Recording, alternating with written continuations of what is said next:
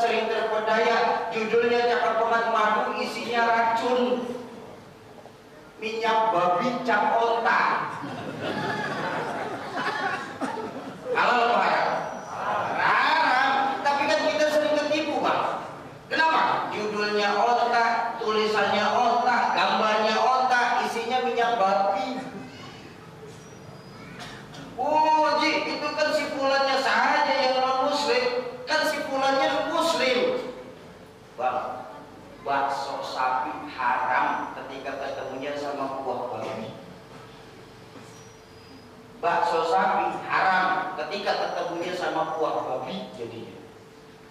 Ini hati-hati hati-hati bang. Jangan sampai salah pilih. Kalau sekarang mas semua kecap nomor satu. Semua kecap nomor satu sekarang. Nggak ada yang nomor dua. Semua kecap nomor satu. Cuman kita aja deh bang. Bahwa ini pemimpin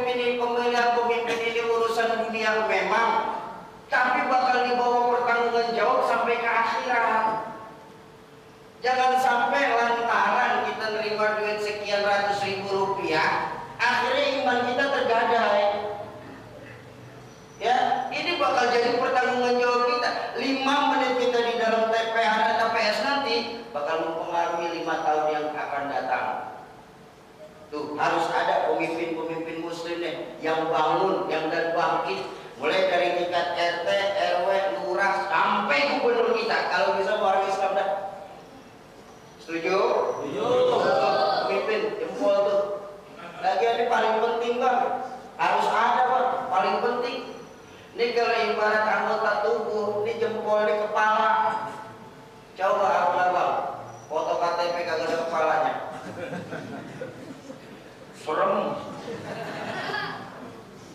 yang paling penting ini simbol bang jempol ini simbol. Kita nggak bisa tanda tangan cak jempol sak jual beli.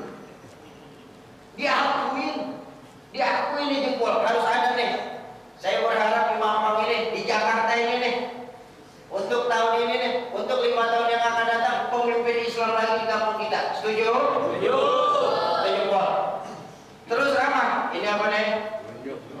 tunjuk. Saya mau tunjuk. Agnia orang kaya. Naik kampung kita kalau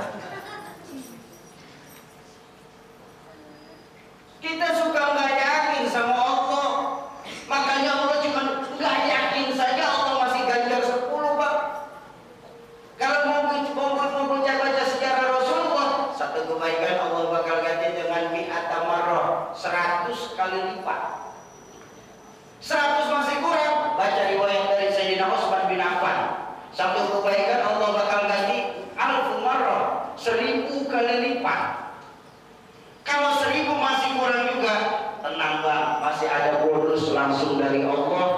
Wallahu yudha'ifu limai yasha. Allah akan nambahin kepada siapa saja yang dikehendaki. Kenapa sih kita masih takut untuk berbuat kebaikan? Kenapa sih kita masih ragu untuk keluarin harta kita di jalan Allah? Loh harta yang kita keluarkan di jalan Allah itu itu yang nanti bakal nerangin lubang kubur kita. Tapi betapa kita sekarang, apalagi teman-teman yang bekerja di kantoran, kita lebih memikirkan untuk urusan luar darat luar kampung kita daripada ngurusin kampung kita sendiri. Ya. Baginda Nabi mengajarkan dinar anfaqtahu fi sabilillah wa dinar anfaqtahu 'ala Allah wa dinar anfaqtahu 'ala ahlika afdalu dinarun anfaqtahu 'ala ahlika. Orang yang membelanjakan uangnya itu di jalan Allah dan orang yang membelanjakan uangnya untuk keperluan agamanya Allah dan uang dan uang yang kau belanjakan untuk keperluan keluargamu, lingkunganmu, pahalanya jauh lebih besar uang yang kau keluarkan untuk keluargamu dan lingkunganmu. Ayo kita bangun dulu di kampung kita Islamnya yang merasa punya duit jangan pakai takut-takut bang. Ada cerita, boleh saya cerita bang? Satu pagi ada seorang ibu-ibu datang ke rumah saya. Assalamualaikum Ji, salam. Apa? Mau ngobrol? Oh, ya udah ya masuk, masuk. Temenin saya sama istri. Nah apa bu? Kayaknya Ji mau cerita-cerita aja sekalian ada mau maksud. Ada apa? Alhamdulillah Ji, suami saya habis dapat rezeki yang luar biasa. Saya bingung, emang suami bu kerjaan apa? Sama Ji, kebanyakan di Mampang. Apain? Gojek. Cuma Ji, Alhamdulillah kemarin itu laki saya berangkat jam 8 pulang jam 2 siang gua pulang duit 8 juta setengah cuma pulangnya jalan kaki Hah? motor-motor terus kenapa bu? enggak Ji, saya pengen titipin ah sedikit dari uang saya nih uang rezeki suami saya Mau ditaruh di mana? Ya terserah aja deh Ji, di mana aja dah. Mau buat anak yatim silakan, mau untuk keperluan majelis taklim silakan. Berapa yang mau taruh? Enggak banyak sih Ji, satu juta. Satu juta? Satu juta. Bang, saya bilang nih di Mampang nih, saya bilang, abang kalau naruh duit, nitipin uang di Al Mustaqim satu juta, satu juta, Ntar pan ketika entar abang meninggal dunia masuk ke liang lahat ya. Ntar kuburan abang pakai lampu neon bang.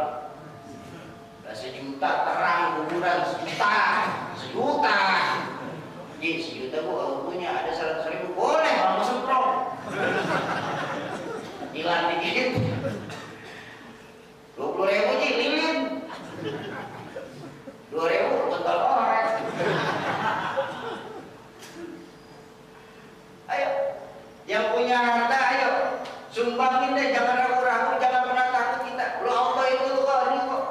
Dan hebatnya apa? Jujur, penyakit kita nih bang, penyakit sekarang ini, apalagi buat buat buat keluarga-keluarga muda, yang paling terparah itu penyakitnya apa? Takut miskin, takut gak punya duit. Dia lupa bahwa ilmu sodako itu beda sama ilmu matematika ilmu matematika angka pasti tapi ilmu sodako nggak bakal pasti bang.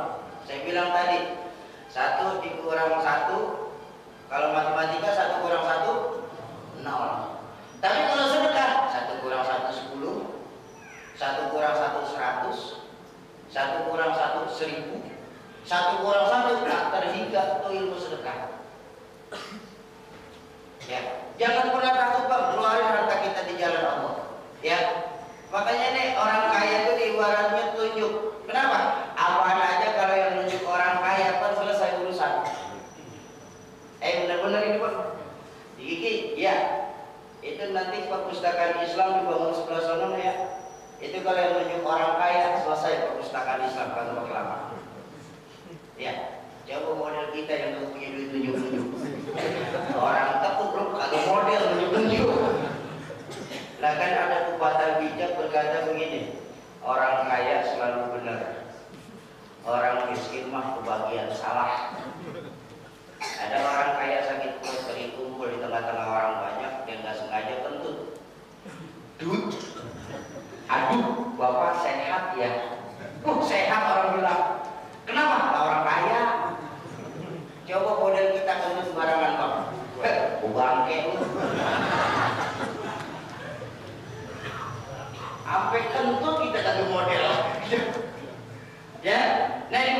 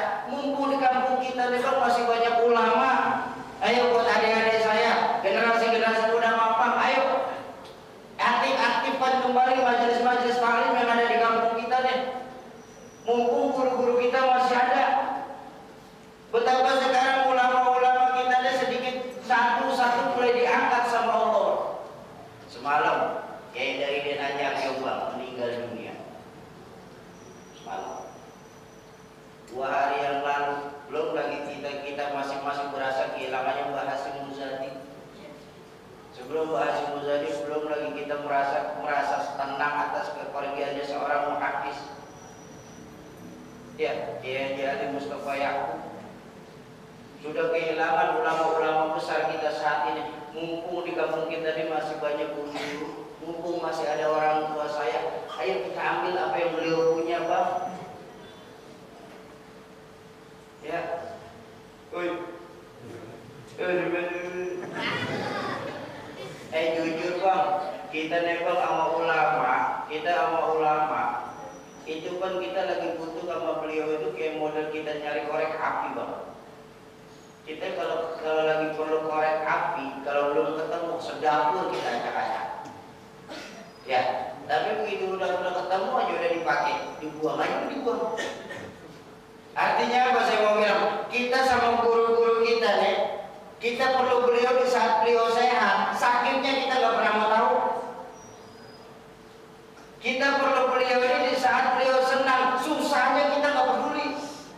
Yang lebih prihatin apa kita memang lebih menghargai seekor burung beo daripada ulama. Ini prihatin. Burung beo tinggal cuma bisa bilang Assalamualaikum, Assalamualaikum. 4 juta udah dibayar. Beo, pasnya kagak, ngerti kagak, Assalamualaikum 4 juta. Beo, lah guru-guru kita ini ya Allah ya Rabbana, Assalamualaikum fase, nerangin kita hebat, baca kita empat lembar, memenil bibir. Keluar dari Masjid Al-Mustaqim, 185 ribu. Sudah gitu keluar masjid sendalnya pakai hilang lagi. Mana baru dibeliin 190, datang keluar goceng. Ayo kumpul pak, kumpul. Beliau nggak minta dihargai pak, tapi tugas kita sebagai santri menghormati beliau. Ini harus ada di ulama-ulama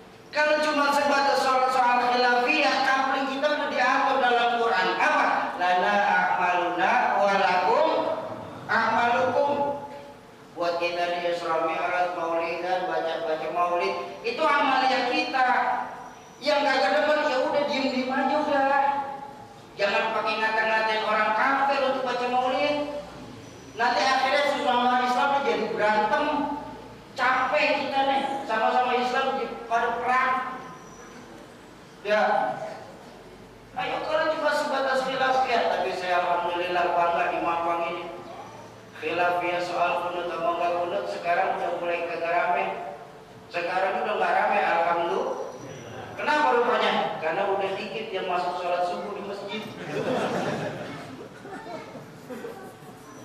saya tadi di depan ngobrol-ngobrol sama guru-guru saya, saya bilang, Ya Allah ya Rabbana, seandainya ya Al-Mustaqim ini jangan cuma pas subuh gabungan Saban subuh kayak begini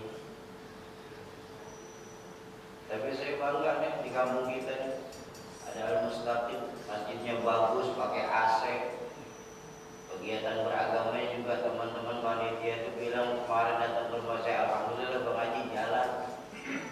Sholat berjamaah juga selalu penuh. Terutama subuh ini mah tinggal subuh gabungan. Subuh subuh lain mah mustaqim selalu penuh. Saya tahu bang saya subuh sering lewat depan sini. Dan subuh mustaqim penuh sampai keluar keluar nggak ada yang masuk keluar ya. ayo bang mumpung di kampung kita masih banyak ulama-ulama mumpung di kampung kita masih banyak kiai-kiai para tuan guru ayo kita ambil ilmunya kita belajar benar yang sangat guru-guru aja sambung menyambung. Kalau ada orang nanya sama saya, saya berani jawab, eh Niki, iya, lo ngomong sanat sanat, emang sanat guru lu gimana sih? Saya berani jawab. Saya bilang, saya di antara di, di antara banyak guru-guru saya, termasuk Buya ini guru saya, saya ngambil dua sanat yang paling utama. Dari Allah ya Ham, Zainuddin MZ, orang tua sekaligus guru saya, dari Kiai Haji Muhammad Pesantren Asidikiyah. Kiai Zainuddin ngaji dari mana nih? Dari sekian banyak yang Kiai Zainuddin gurunya beliau itu saya ngambil dua sanad paling utama juga. Pertama dari Allah ya Muhammad Syafi'i Hazami, yang kedua dari Allah ya Kiai Haji dan Khalid.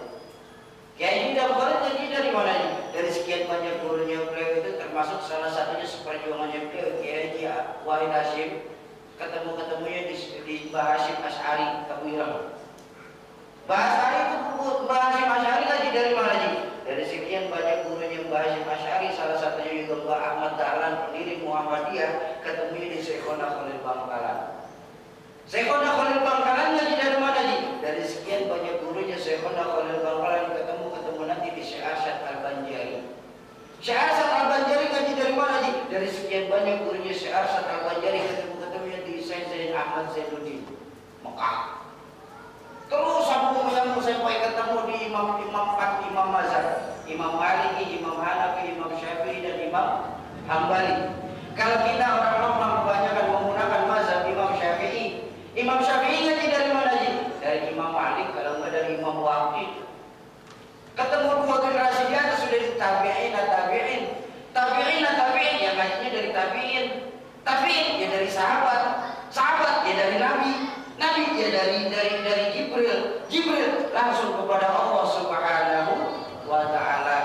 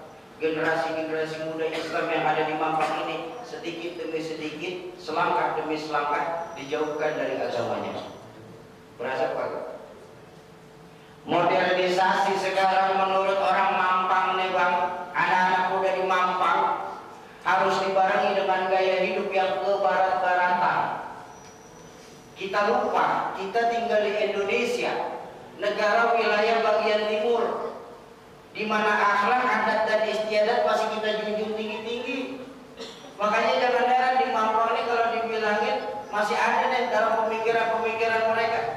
Lo kalau belum pernah nyemplung makhluk sampai nyemplung ke got belum bisa lo disebut manusia modern. Lo kalau belum pernah merasa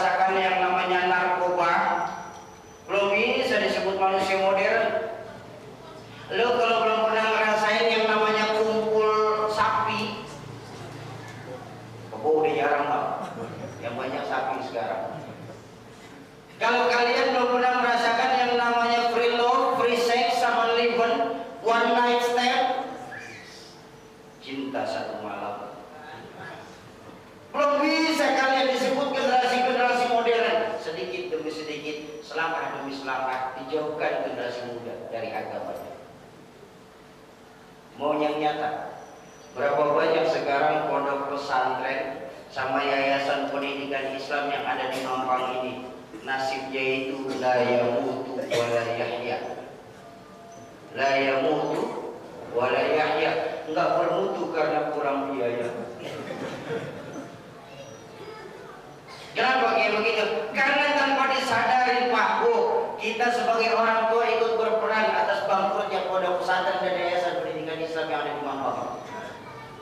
Kita sekarang nggak pernah bangga anak kita dititipin sama ulama-ulama di pesantren. Kita nggak pernah bangga sekarang anak-anak kita dititipin di Yayasan Pendidikan Islam. Yang kita bangga apa? Generasi muda imam Mampang ini masuk sekolah-sekolah bonafit walaupun notabene yang punya non muslim. Padahal kalau kita mau jujur, untuk apa kita punya anak pinter tapi kalau calon kafir? Ya bang, Baik, nih, semuanya yang hadir ini kan calon-calon jenazah.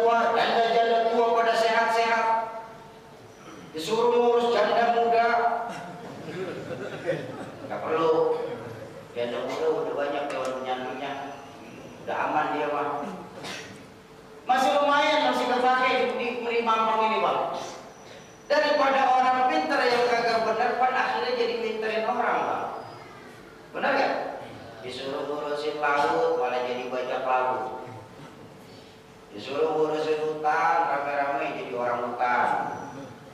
Disuruh ngurusin beras, malah jadi butuh beras.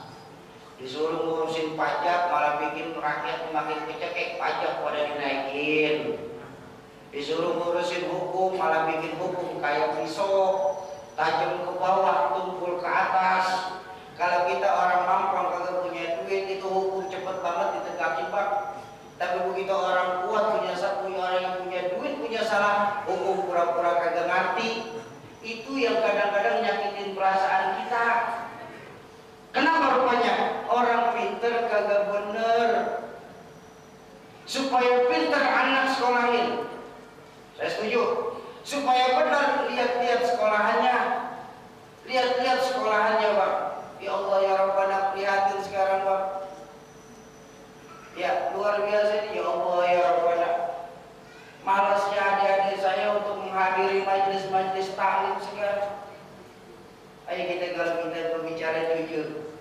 Alhamdulillah. Makasih ya Pak. Sudah jaga ibu Ya susah makanya bang. Ayo maaf maaf sekali. Kalau kita mau jujur, banyak masjid-masjid itu sekarang yang ngisi majelis taklim yang ada di kampung kita pan rata-rata umurnya itu 50 tahun ke atas ya yang 30 tahun ke bawah ke mana?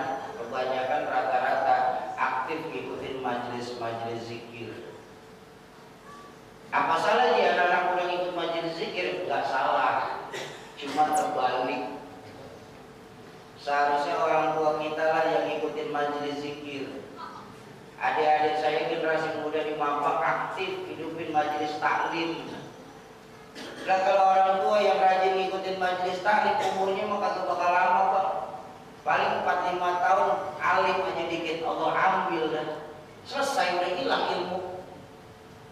Sementara adik-adik saya rajin pada datangin majelis-majelis zikir, generasi muda rajin datangin majelis zikir, sudah sesuai dengan qawaid ala bidzikrillah tatmainul qulub. Dengan berzikir akan bikin hati tenang. Ayo bayangin Bang, kalau anak muda hatinya kebangetan tenang, akhirnya jadi generasi yang pemalas. Kerjaannya cuma nungguin keajaiban sambil ngumpulin jikalau. Jikalau andai kata umpama misalnya orang lain udah ke mana-mana dia masih jikalau jikalau jikalau aja dia kumpulin? Coba. Sementara sekarang banyak kitab-kitab salah kita nih sudah mulai diubah. Muwatta'nya Imam Malik sekarang sudah banyak perubahan Azkarnya Imam Nawawi sudah mulai banyak perubahan. Belum lagi kita cerita kitab-kitab klasik, kitab-kitab kuning klasik yang lainnya. Dan kalau adik-adik saya nggak dimasukin, nggak datang ke majelis taklim, akhirnya nggak nggak menutup kemungkinan ilmu-ilmu Islam sedikit-sedikit mulai hilang. Bang. Ayo buat generasi-generasi muda ini terutama buat remaja masjid, jangan pakai takut dah diomongin sama ketama orang sama teman-teman kita. Lo main ke masjid dulu, kamu main di langit apa? Jangan juga, jangan. Mumpung nih di kampung kita saya bilang tadi mumpung ulama masih banyak. Ya, nih generasi-generasi muda kita nih. Betapa sekarang generasi kita ini terjajah habis-habisan bang. Food, fan, fashion, makanan, tingkat kesukaan akan tokoh-tokoh sekarang dan gaya berpakaian generasi muda. Dari tiga itu berdampaknya ke mana? Ke akhlak generasi-generasi muda sekarang jadinya luar biasa. Kalau dibilangin aja tentang hal yang benar, eh dia pada pada nyaut. Biarin aja kenapa sih Haji? Urusan apa mau Haji? Yang mampu saya. Saya beli minuman pakai uang saya. Saya minum di rumah saya. Mau muntah uger juga urusan saya. Pan kata ada nyusahin mengaji, masing-masing aja udah. Ada tuh teman-teman kita kalau dibilangin jauhnya begini. Ada di mama? Yang mana? Oh di sini nggak ada, di sini, di sini nggak ada, di sini. Ah udah sono. Biarin aja Haji. Yang main judi pan saya. Saya main di rumah saya. Saya main pakai uang saya. Mau kalah menang juga urusan saya. Nggak ada nyusahin Bang Haji. Masing-masing aja udah. Yang main cabai-cabean saya. Saya beli cabai pakai uang saya. Saya gerus cabai di kamar saya. Mau kepedesan mau kagak lah kan itu perkara saya. Ngapain Bang Haji pakai ikut-ikutan? Diam-diam aja udah. Ada deh teman-teman kita kalau dibilangin anak-anak kita bang kalau dibilangin ya udah begini. Nih melalui peringatan Mi'raj di Mampang nih, ya Mustaqim. Kalau besok masih ada yang nyaut kayak begitu, lah balikin aja nggak bang? Jangan takut balikin. Gimana balikinnya? Iya bang, iya nak, iya tong. Yang mabuk emang lu, yang judi juga lu, yang main cabai-cabai pasti lu tong. Tapi ingat tuh tong, mabuk, judi, zina itu maksiat tong. Nah kalau mampang ini kebangetan banyak maksiatnya, terus Allah murka, turun gempa bumi di mampang. Pan yang mampus bukan cuma orang lu doang, nyong. Rata. Wattaqu fitnatan la tusibanna alladziina zalamu minkum khassah.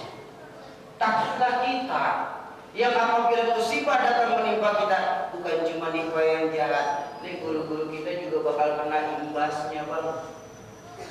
Kalau orang makan nangka kena getahnya itu resiko, benar apa enggak? Tapi nggak makan kepeperan getah lah, sial namanya.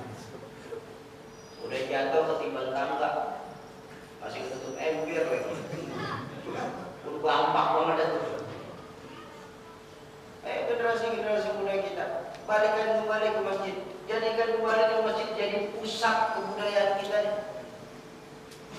Anak-anak muda ayo. Anak-anak mampak, anak-anak muda mampak Ayo hadiri lagi majelis-majelis taklim yang ada di kampung kita. Selesai belum. Kita juga punya apa ini? Kelingking. Naik kelingking jadi paling ajaib nih bang Naik kelingking biar dia kecil wilayah operasinya paling luas. Eh benar-benar. Ke kuping masuk, ke hidung masuk. Kadang-kadang mulutnya saya itu susah ayam susah betelur. Mau kelingking, nih, kau mana kelingking, nih, kau perempuan. Bahkan saya mau pesan di Al-Mustaqim nih, saya mau pesan buat orang laki, dengerin orang laki. Jangan pernah mempermainkan perasaan seorang perempuan.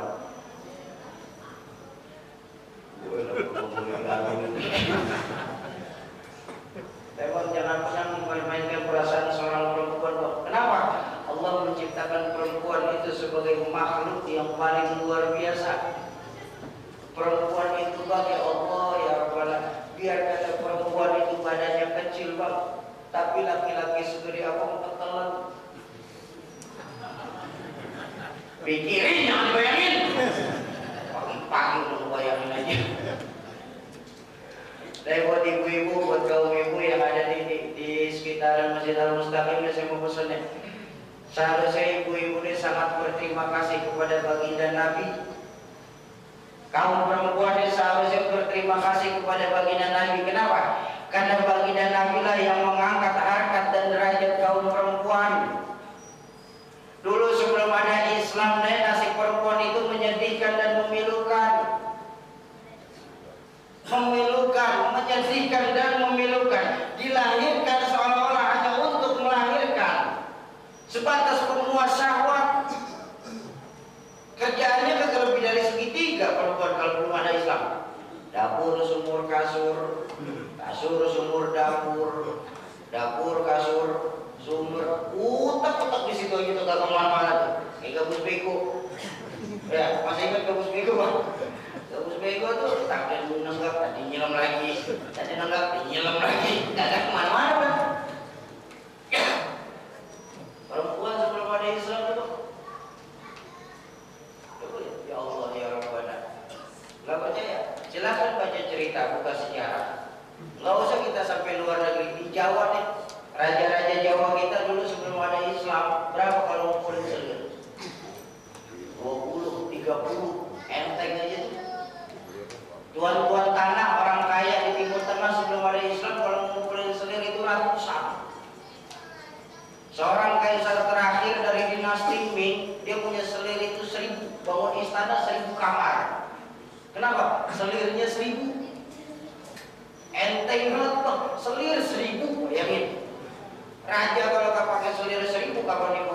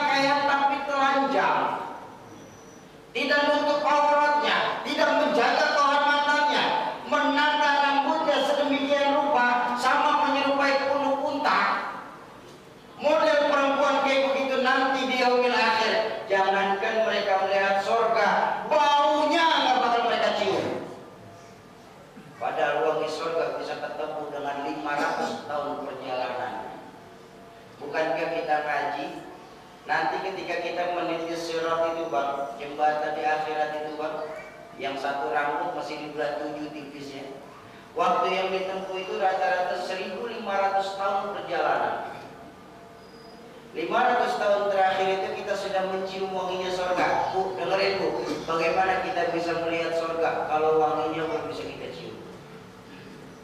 Ya bu, buat ibu-ibu saya, ayo kalau datang ngisi apa ngaji majelis taklim, ajak anak-anaknya sekalian.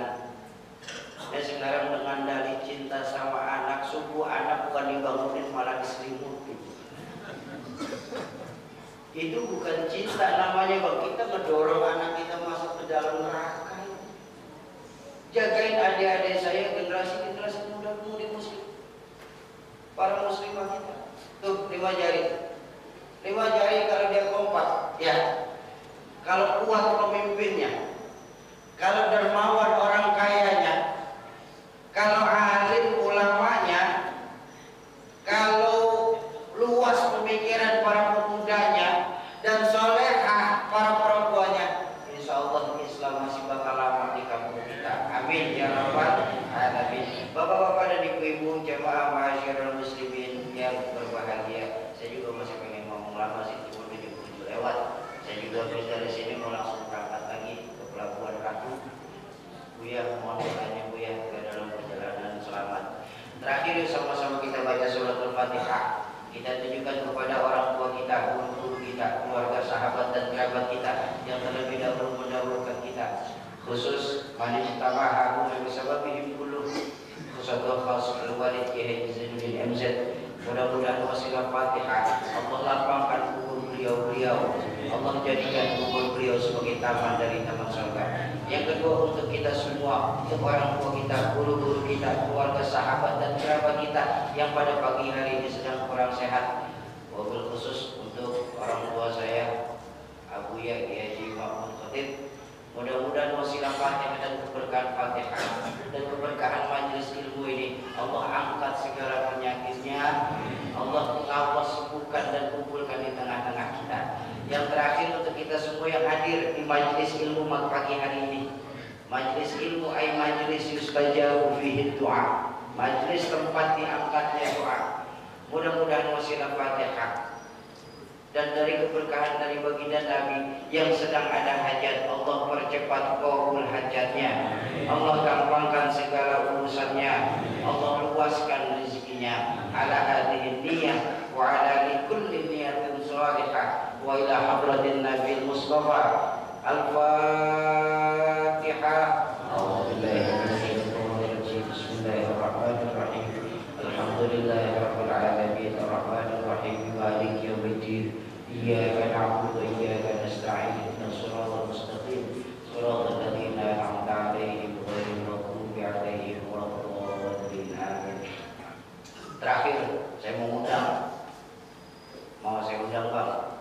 Assalamualaikum warahmatullahi wabarakatuh kami atas nama keluarga besar dari Allah Yarham Kiai Zainuddin MZ Insya Allah akan akan melangsungkan haul yang ke-6 beliau nanti.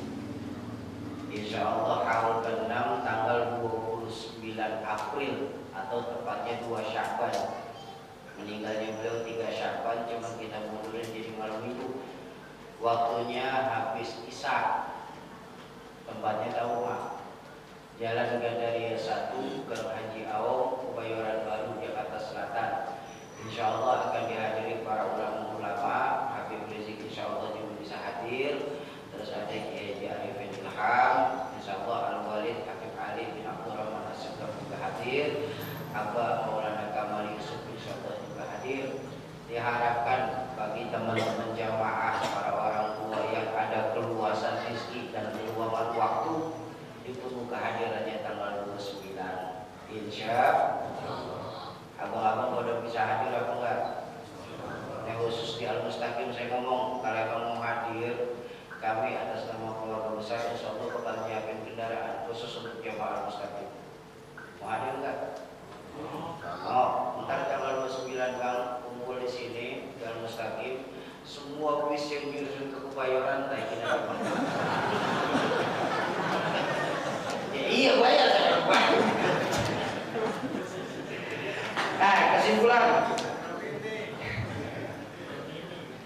Intan yang paling mahal, mutiara yang paling berharga itu iman. Jaga iman kita baik-baik, wariskan kepada anak cucu kita, Bang. Zaman boleh berganti, tapi keyakinan jangan sampai mati. Masa boleh berubah, tapi akidah jangan sampai goyah. Kenapa? Untuk iman kita hidup, dengan iman kita mau berjuang, dan dalam iman nanti kita berharap bisa kembali kepada Allah Subhanahu wa taala. Kalau ada kalimat-kalimat saya yang salah dan kasar, itu mutlak datangnya dari mulut saya yang bodoh ini. Sesungguhnya saya yang berdiri di hadapan Bapak Ibu sekalian tidaklah lebih alim daripada Bapak Ibu yang duduk di hadapan saya. Mohon dibukakan pintu ridho dan pintu maaf yang sebesar-besarnya. Kalaupun ada kalimat-kalimat yang salah juga